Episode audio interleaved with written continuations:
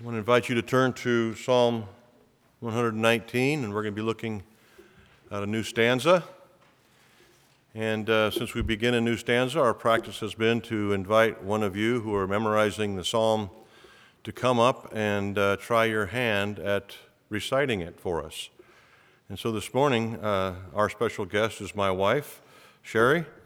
So Sherry's going to come and recite these 8 verses for us. And he's going to watch, make sure I don't cheat. I am laid low in the dust. Preserve my life according to your word. I recounted my ways and you answered me. Teach me your decrees.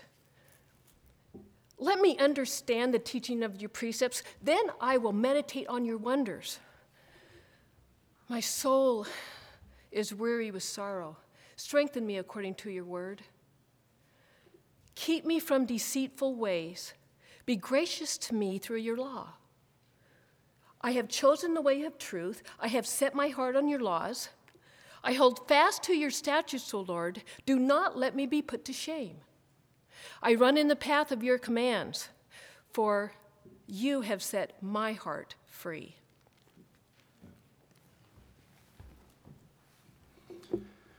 Thank you, dear. You will notice that she quoted from the NIV, for which there will be eternal judgment. But actually it worked out pretty well because of the way the NIV translates the passage is right in line with where I want to end this morning. But we do have a new stanza in front of us, a new set of verses to be encouraged by, to be instructed by.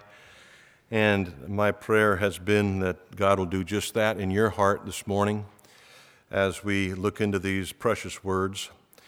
I'm certain you will have noticed, if not from the reading of those 8 verses to the entire service to this point, that we're dealing with a theme of discouragement and difficulty, sorrow.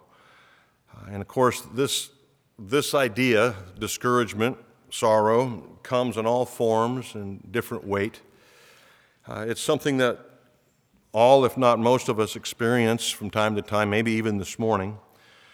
But I'd like to this morning speak to you about not just the mild form of discouragement that you may feel because you only got 20 likes on your Facebook post, but the kind of discouragement that can actually upend a life, that can actually turn into deep darkness and misery, despair, hopelessness, losing productivity, losing the will to live, maybe even losing the belief that God is love. Have you ever been there? Have you ever been to that dark place where you experience these things just like the psalmist has described? My soul clings to the dust. I mean, how much lower can it get? Verse 28, my soul melts for sorrow. You say, well, I'm not sure I've ever been there. Well, wait long enough, you will. There will be a time in your life when the words of the psalmist are your words, if you haven't already experienced them. Many of you I know have experienced those words personally. And so I would like to speak to you from this very useful text this morning. And to begin, I'm going to read from the ESV translation, the first 4 verses, which will be the focus of our sermon. My soul clings to the dust. Give me life according to your word. When I told of my ways, you answered me. Teach me your statutes. Make me understand the way of your precepts, and I will meditate on your wondrous works. My soul melts away for sorrow. Strengthen me according to your word. So the psalmist's here condition is obviously perilous. His poem, though, is written for us. His poem, under the inspiration of the Holy Spirit, was designed to be a ministry to you this morning. Because you may find yourself right where this psalmist is, in the midst of darkness. From these few words, I want you to see how a godly person deals with discouragement and how an ungodly person can have hope. So let's look first at these words of discouragement seen particularly in verse 25 and 28. His soul clings to the dust. If you haven't thought about that much, it is the lowest place a soul can be other than death. It is a dark place, a lowly place, a discouraging place. And to say three verses later that his soul melts away for sorrow, this guy is in bad shape, right?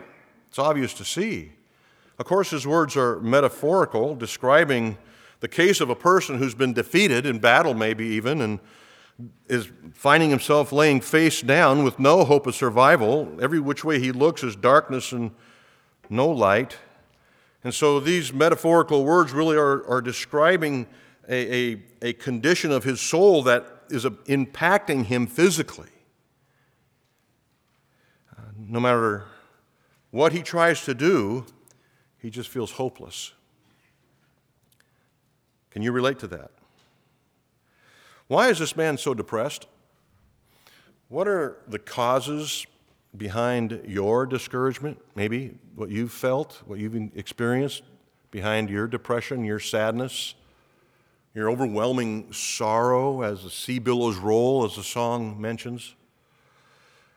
Well, I think there are two possibilities. And the first is this. It's his sorrow, I think, could have come from his inward condition, just like your discouragement, your sorrow may come from your inward condition. And that inward condition is described for us in these two verses, 25 and 28. And I want to give you some potential reasons for this kind of sorrow, this kind of hopelessness, even to be experienced by a believer. You know, you can say, well, Christians don't have that kind of deep sorrow. Well, actually, they do. We see this in the life of Jesus. We see this in the life of Paul, David, Moses. Many writers in Scripture experienced a discouragement, a despair that could be described as depression. So here are some reasons that may affect these feelings. Spiritual lethargy. That is sinful decline in your spiritual life. A loss of interest in church, a loss of interest in spiritual Christian friends, a loss of interest in reading your Bible, no interest whatsoever in spending any time in prayer, except when you're late for work and asking God to keep the lights green. So we have this struggle in our lives that help us, that don't help us, but cause us to drift from that place of joy, that place of purpose, into this place of darkness. And you stand in front of the mirror knowing your condition, and you look at yourself and you say, what is the matter with you? Why can't you get any encouragement here? Why can't you get out of bed on time? Why can't you read your Bible? And you have these kind of conversations with the person in the mirror. Another reason for this inward condition is worldly distraction. You know, sometimes our lives get so busy that the things of the Lord, the things of the Spirit, the things of the Word kind of get shuffled off the front burner. And it's not like you're doing a bunch of wrong things, but you're just so busy that the world, your life, your job consumes you. And the next thing you know, it's been quite a while since you've had any really deep spiritual interaction with God. And this is common.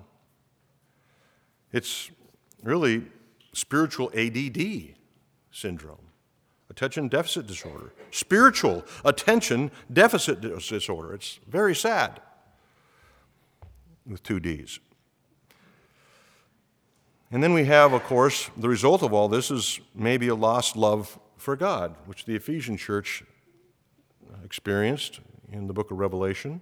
They lost their first love, that thing that the believer loses when they get distracted by the world or distracted by sin or experiencing some kind of spiritual lethargy, a lack of love for God.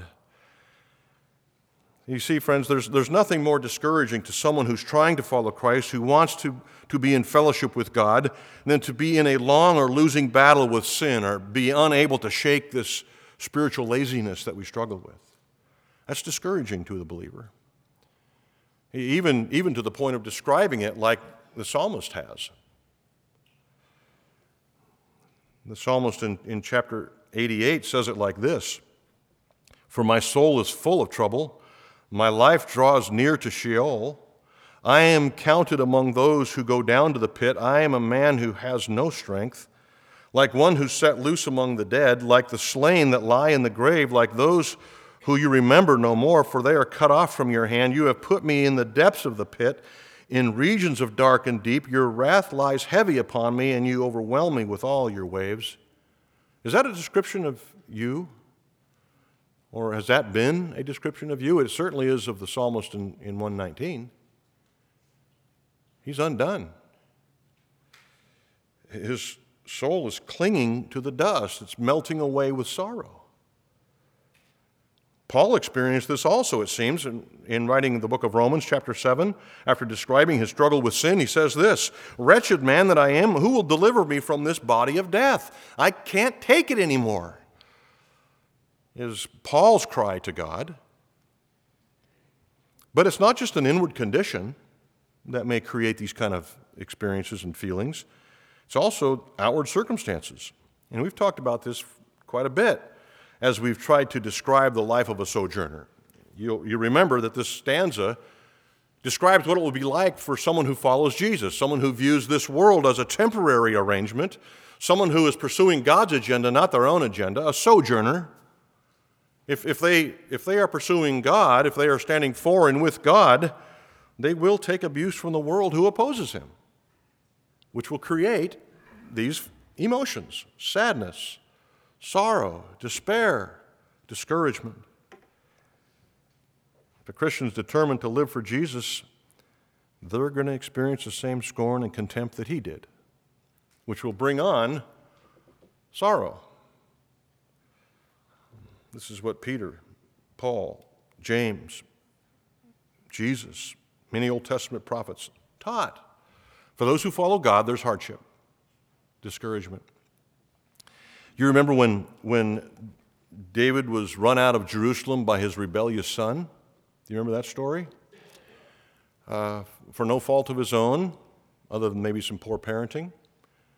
David experienced this, 2 Samuel 15:30. "But David went up the ascent of Mount Olives, weeping as he went, barefoot and with his head covered. And all the people who were with him covered their heads, and they went up weeping as they went."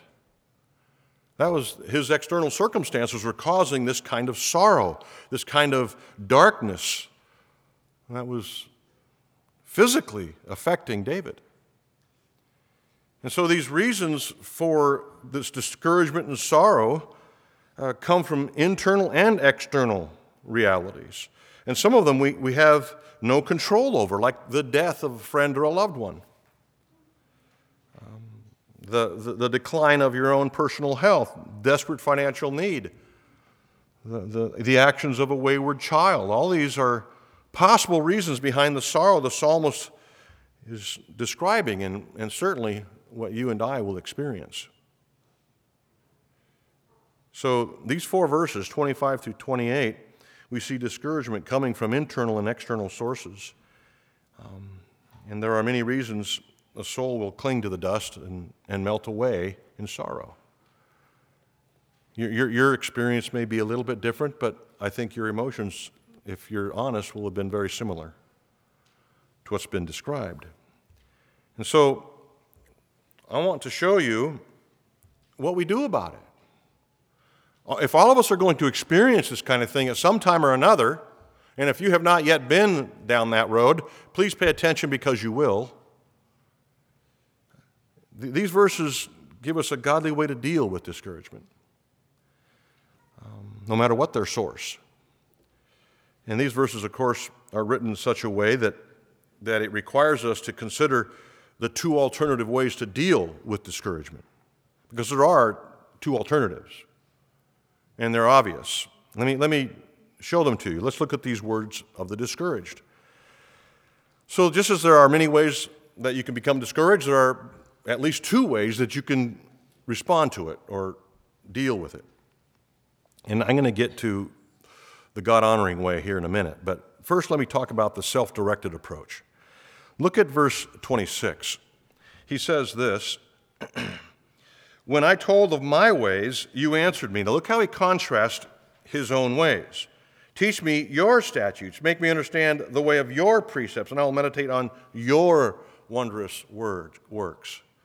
So I think there is an intended double use of words here, or double meaning. The first is my ways versus your ways, God. My solutions versus your solutions. This is a self-directed approach to dealing with sorrow and discouragement. The author, I think, may have been trying to tell God or anyone who might listen of his plans to right his own ship, to alleviate his own sorrow. This is my plan. This is what worked before. I'm going to do it again. And I think this is a way that the Holy Spirit is letting the reader know that we have a tendency to pursue our own solutions to our spiritual problems. When you are discouraged, where do you turn, for example? When you're experiencing deep sorrow and darkness on every side, what is your solution? What's been your remedy for those things? So when you're discouraged, where do you turn is the question this passage is answering and helping us with. And I think it's important that you know that it's not wrong to go through seasons of sorrow. It's okay. And I think, and I'll get to this in a moment, but I think our seasons of sorrow are designed by God for specific purposes. But we all go through them. Jesus went through them. Paul went through them. Moses, David, Job. All these men of faith went through these kind of things. God ordains, closely, listen closely, God ordains your discouragement. He intends us to struggle with sorrow. But one common strategy that we have to deal with our own sorrow is to repress it, to put discouragement under the rug and pretend it's not there. Of course, this strategy is like trying to start a fire in a fireplace with a closed flue. That doesn't work out too well, does it? Everybody in the room begins to choke, just like when you try to suppress your own sorrow. It's just a heaviness in the room that everybody knows about, but nobody wants to talk about. It's suffocating. Another common strategy is to submerge or to hide or try to exchange our sorrow for something happier, some earthly things that may help us forget what we're dealing with. I think this is a big reason why entertainment is so popular in our culture. When there's a hint of discouragement or sorrow in our lives, what do? Generally, we seek some form of distraction to disguise it from us, from ourselves. Puritans would call this idea of entertainment a diversion or an amusement. And you know what musing is, right? When you muse on something, you're thinking about it. When you put the letter A in front of the word amusement, it is amusement, not thinking. And so when we pursue amusement, and there's nothing inherently wrong with amusement, but when we pursue amusement, not thinking, to deal with our sorrow, it disrupts God's plan and purpose for the sorrow in your life. Commenting on this, Thomas Manton said the following, "In troubles of spirit, we are not to quench our thirst at the next ditch, but to run to the fountain of living water, not to take up with ordinary comforts that is an attempt to break prison and to get out of our troubles before God let us out." You see what's happening here? You see our strategy and the problem with it? Running from the true and only source of hope and remedy for sorrow to a worldly solution is a sure way to continue in that state of despair. Oh, there might be some temporary relief, certainly.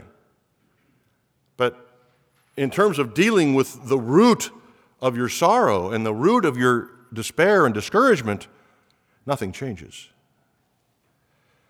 This is why we keep adding more amusement, more entertainment, to try to push out anything that is hurtful. That's one way that this passage makes us think about dealing with sorrow, the self-directed way. But the way that I think that the author wants us to conclude on or to rest on is the God-directed way. I want you to notice this in verse 26. Let me read verse 26 again with, I think, the primary intent. It's the idea of taking his concerns in the form of confession to a God who's listening. Look at verse 26 again. When I told them my ways, you answered me. Teach me your statutes. So, experiencing the agony of hopelessness and discouragement seems unbearable to the one that's in it. But let me remind you of the silver lining that is there, in case you're experiencing it currently. When your soul is clinging to the dust and melting away in sorrow, and it doesn't move you Godward, that's the sure mark of being an unbeliever who is dead in sin, dead to God. And so running to amusements, running to distractions is really the only option to someone who doesn't know God.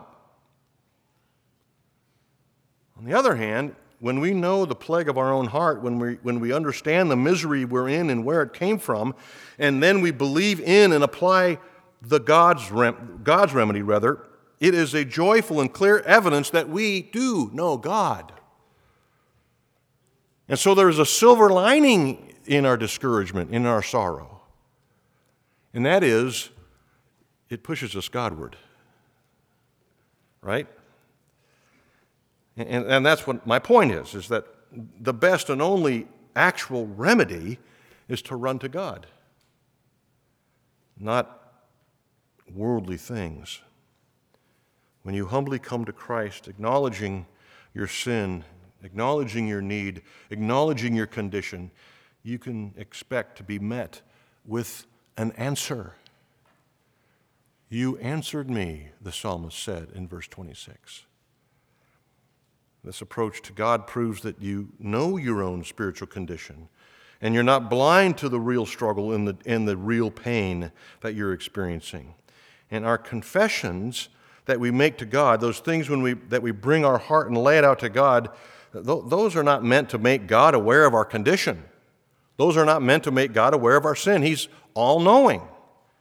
God doesn't need us to explain our circumstances to him as if he doesn't know them. The purpose of confession, the purpose of bearing your soul to God, as it were, is to remind us of the seriousness of our sin and the only place of the remedy. That is the point, to go to that fountain of renewal.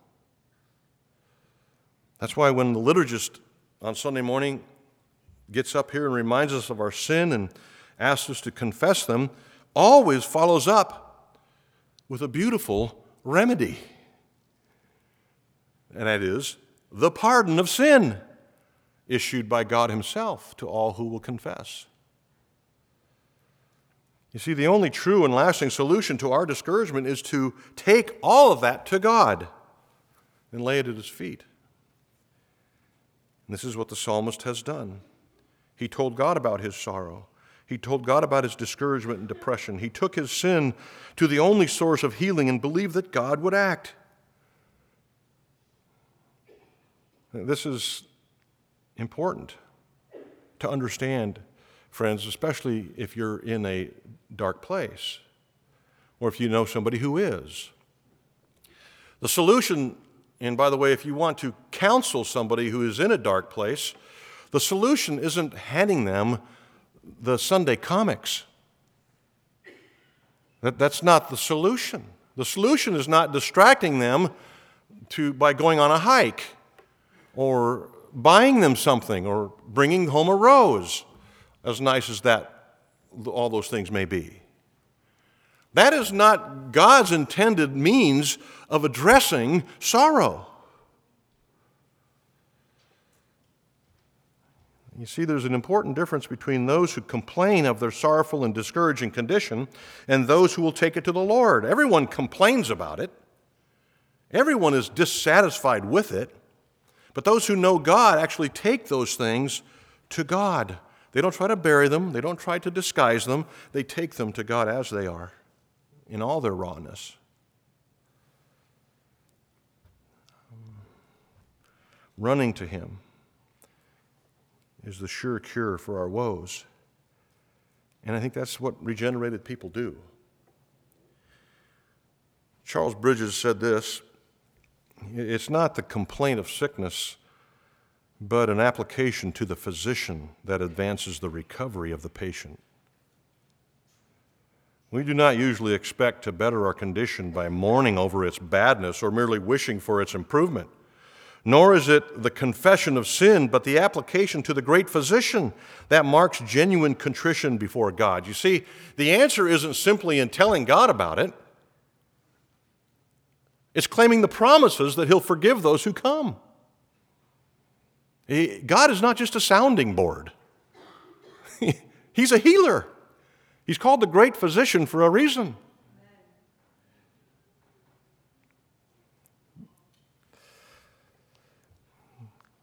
Coming empty-handed is critical. And what I mean by that is not coming as if there's nothing wrong. It's coming with no excuses. It's coming acknowledging your human need. It's coming acknowledging that you have strayed. It's coming acknowledging that you're in deep pain, in darkness, and can't see the light. It's coming with nothing but your issue. It's critically important. In fact, I think it's a sign of non-repentance to come to God with excuses as to why you're experiencing what you're experiencing. One of the best ways to catch the eye of God is to reveal to Him your true wounds and your deep inability. When I was a young boy, I think 9 or 10 years old, we lived in Quito, Ecuador, a large city in South America. It had a lot of poor people in it. And one day my dad took me with him, and we came across this beggar that my dad was familiar with, and I think this is the reason my dad took me. And we began talking with this beggar, and this beggar offered to show us his home. And so we followed him around the corner, and his home, he showed us, was a cardboard box under a public staircase. He took us to his home. He showed us his wounds as clearly as possible in hopes of receiving some blessing. And it worked for him. My dad responded, brought him to our home and bathed him and did all sorts of things that he needed done, fed him, clothed him, because we personally saw the man's need. And so when you come to God, the last thing that He wants to hear from you is your self-sufficiency. Right? It's not a good plan.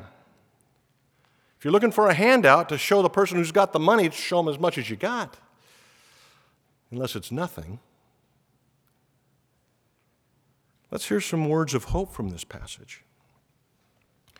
Whether your sorrow and discouragement are rooted in self-inflicted circumstances or your battle with sin or circumstances completely outside your control, there's hope for those who will find their relief in God's grace. And we see that here in these verses. And the first I've already alluded to, and it's seen there in verse 26. He said, when I told them my ways, you answered me. God not only listens to our complaints and has pity on our inability, He answers. He responds graciously. And as it relates to sin, and I know all sorrow and discouragement doesn't necessarily relate to sin in your life. I mentioned already some things outside your control that may bring on sorrow. But as it relates to sin, 1 John 1:9 is one of our favorite verses, isn't it? If you confess your sin, he's faithful and just to forgive you your sin and cleanse you from all unrighteousness. He answers you when you call upon him. Friends, did you know that your relationship with God is simply one prayer away from being renewed? With one prayer of humble and genuine confession, your relationship with God can be restored to its rightful and healthy place. And I'm not talking about a 15-minute prayer. I'm simply talking about a 30-second, 15-second call for help. Even if you've never taken your sin to God, you've never even realized that he was interested and anxious like Jesus talked of the prodigal son's father who was anxious to see his son come home and ran to him when he came. That's God's attitude towards anyone who will come with an attitude of humble repentance, a contrition of heart. Even if you've never realized that before and you come for the first time, there is rejoicing in heaven, Jesus said, and an anxious father to forgive those who will simply come. Jesus said, I will never cast you out if you'll just but come. Even after a season of sin, even those of us who have known God and his love and are familiar with his character of goodness and grace and steadfast love, and we've still sinned against that and run our own way and pursued our own agenda versus his, even with that, a single prayer empowered by the Holy Spirit with a heart of contrition can reverse all the spiritual depression, all the weight of guilt, all the hopelessness of your conscience and your circumstances and renew it. This is the power of God. He answered me. This is an indication that God accepts calls for help from his children. And then I want you to see the next words of hope. You'll see them 2 or 3 times just in these 4 verses.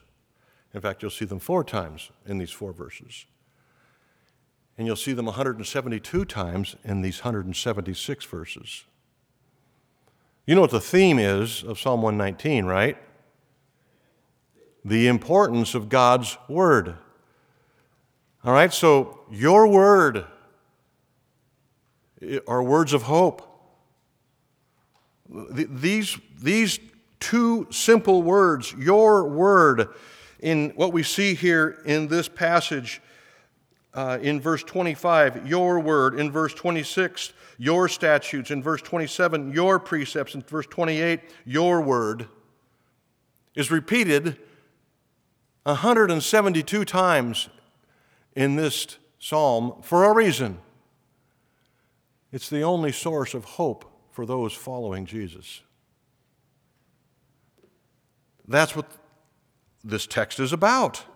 These words remind us of what this whole chapter is about. They remind us of the only place of sure hope, of relief from our sorrow, of relief of our guilt and discouragement. It's found in the Word of God. That's why this poem reads, "Give me life." What kind of life? The life that your Word has promised. Give me understanding. What kind of understanding? The kind your precepts promise. Strengthen me. How? According to your word, according to the promises of your word. You see, these are the things that God is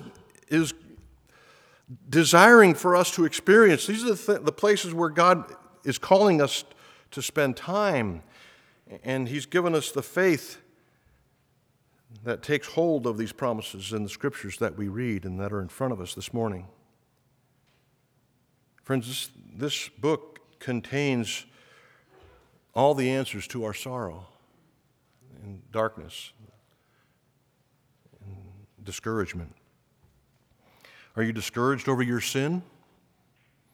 This book contains your sure assurance of pardon. Are you discouraged over what others have done to you? It reminds you of the one who sticks closer than a brother.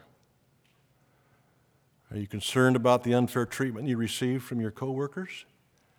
This verse reminds you that you have a Savior who has walked that path before you and knows exactly what you're experiencing and promises strength if you'll trust in Him. Friends, it's in this word where we find the balm for our wounded souls. It's where we find hope. Hebrews chapter 10, verse 23 says this: let us hold fast the confession of our hope without wavering. Why? Because he who promised is faithful. It's in the word where we find comfort in our sadness, according to 1 Corinthians or 2 Corinthians chapter 1, verses 5 through 8. In Psalm 119, verse 32, you'll see it at the end of this very stanza. Look in your Bible at it. It says, I will run in the way of your commandments when you enlarge my heart. And we're going to get there in a few weeks to talk about what that means. But this morning, you heard Sherry quote Psalm 119, 32, the same verse in the NIV version. And this is where I want to rest. I will run in the path of your commands. Why? Because you have set my heart free. Free from what? Sorrow, guilt, darkness, hopelessness, discouragement. Friends, we have a God who will listen. We have a loving and gracious God who's given us His word and directs us to it as the source of our hope. And let me end with these points of application. If it is true that God not only allows us to fall into deep discouragement, but actually ordains it, plans sorrow for you and for me, if God does that, and then in a little bit, after some thrashing around and misery, we find our way back to Him, and He gives us the remedy, the solution in His word through Christ and His Holy Spirit. Why the drama? Why don't you just skip the whole discouragement thing and move on with the Christian life? If He starts it and then ends it and crosses everything in between, why have it? Let's just skip it. Be better for me, right? We think. Not so. There is a purpose to your sorrow. There is a reason God takes you down the road of discouragement and leaves you there longer than you're comfortable. Listen to these biblical reasons. The first is to correct and instruct us. Now, I know most of you need very little correction, and all of you know a lot. But for those who need correction and instruction, this is what this book does for us. We're in Psalm 119. Turn the page, one page, and you'll see verses 67 and 71. Let me read those for you in light of this conversation. 67 says, before I was afflicted with sadness, with sorrow, with discouragement. Before I was afflicted, I went astray. I wandered off on my own path. But now that I've experienced discouragement and sorrow, look what happens. I keep your word. I've learned how to be obedient. I've learned how to walk with Christ. Why? Because you put me through sorrow. Look at verse 71. It is good for me that I was afflicted. It's good that I was sorrowful and almost strangled by this discouragement. Why? That I might learn your statutes. You see, sorrow was designed by God to sharpen us and instruct us in godly living. It teaches us to lean on only God, to lean on His word. And this is the primary function of discouragement. It helps us see the importance of not only relying on God, but not relying on the world. Having God be our first place, as as Manton said, the first stop when we get a drink. Paul said this in 2 Corinthians about this idea of correction and instruction. For we do not want you to be unaware, brothers, of the affliction we experienced in Asia. He was going through some sorrow himself. For we were utterly burdened beyond our strength, that we despaired of life. Indeed, we felt we had received the sentence of death. This guy was depressed, the Apostle Paul. Why? Why did God allow this in Paul's life? But that was to make us rely not on ourselves, but on God who raises the dead. That's why Paul went through it. That's why you go through it. Friends, listen closely. Discouragement and sorrow is your friend.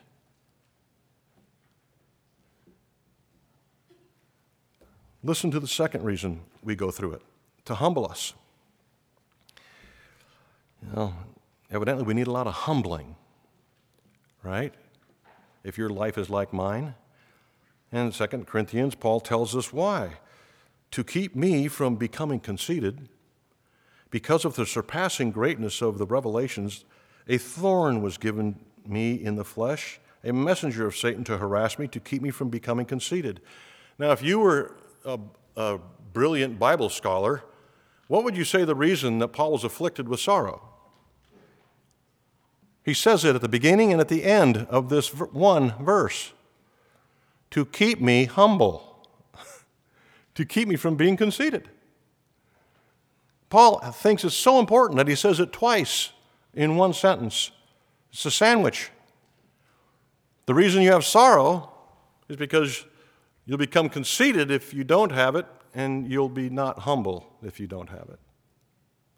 And we all need humility. God loves the humble person. He resists the proud.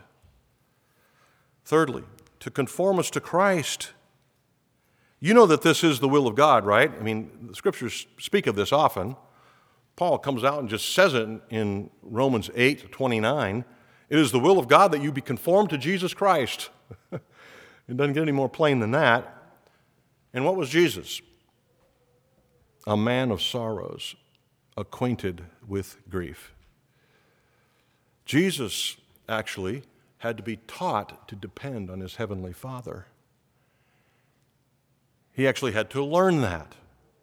He had to learn to embrace the presence of the Holy Spirit, to lean on the promises of the Word of God. As everyone who's become like Christ must learn. Fourth, to cause us to pray. Do you ever notice how you become a prayer warrior when things get tough? Yeah. My prayer life has really been improving lately here. I just really enjoy, man, it's been such a blessing. Well, what's been going on in your life? Tell me why this is the case. Listen to this verse from the psalmist, Psalm 130, verse 1. Out of the depths I cry to you, not out of the heights, out of the depths I cry to you, O Lord. When do we run to him in prayer? It's not when things are going hunky-dory. It's when things are sad, discouraging, and seemingly hopeless. That's when we run to God in prayer. Thomas Manton, again, says this, affliction summon us to his presence. Afflictions summon us to his presence. God sends a tempest after us, just as after Jonah. Now that trouble which chases us to God is so far a sanctified trouble. So you know what trouble does is it chases you to the presence of God. Like the angry dog chases the little boy back into his house. That's where the safety is. And then finally, God allows struggle, sorrow, discouragement, despair into our lives. Not only allows it, he ordains it, he plans it in order to bless us. It is actually a vehicle of blessing. Listen to how the psalmist said it happened for him. Psalm 71. You who have made me see many troubles and calamities will revive me again. From the depths of the earth, you will bring me up again. You will increase my greatness and comfort me again. That doesn't come unless you've been in those dark places, friends. You don't know the blessing and joy of God's comfort, of God's peace, until you've had the opposite. You don't know the blessing of grace until you've recognized your sin. This is what Paul said about it in Romans 5. Not only that, but we rejoice in our sufferings. How can you rejoice in your sufferings, Paul? Well, knowing that suffering produces endurance. And then it goes on, endurance, hope, and so forth. All these virtues of the Christian life are produced by what? James says. James 1. Struggle, difficulty, hardship, sorrow.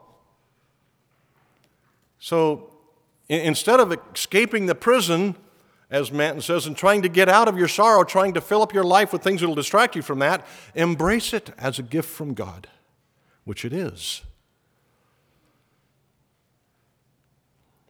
And of course, this is countercultural and not easy, which requires a family of God to be around you to remind you of these things continually. You see, the Christian life is about bringing glory to God and becoming like His Son, Jesus Christ. And you know how we glorify God? By becoming like His Son. That's how it happens. That's how you bring the most glory to God, by becoming like Jesus. And the only way you'll become like Jesus is if you experience what He did. Sorrow, discouragement, darkness. Friends, are you discouraged this morning? Do you know someone who is? There's hope. Great hope. There's hope in bringing nothing to God but our sorrow and our pain, because He is a merciful God that's moved by the pitiful condition of us, His ailing children. There's hope. This is what the psalmist said in Psalm 69, verse 29, I'm inflicted and in pain. Let your salvation, O God, set me on high. There's hope in knowing that God is the one who's doing the work. We don't have to be concerned that somehow or another God isn't seeing this right now. I'm getting a little anxious. He doesn't know this is happening to me. God, are you there? You see, God's steadfast love is the very thing that's causing your sorrow. His love is the source of your discouragement and the source of the solution. His faithful wisdom knows exactly what we need and how much we can endure. His omnipotency, his endless power is able to rescue us at just the right time. So God, in His perfect wisdom and perfect love and complete power, has got this. We can trust Him. And all we need to do is submit to what God's doing in our lives. Let's pray.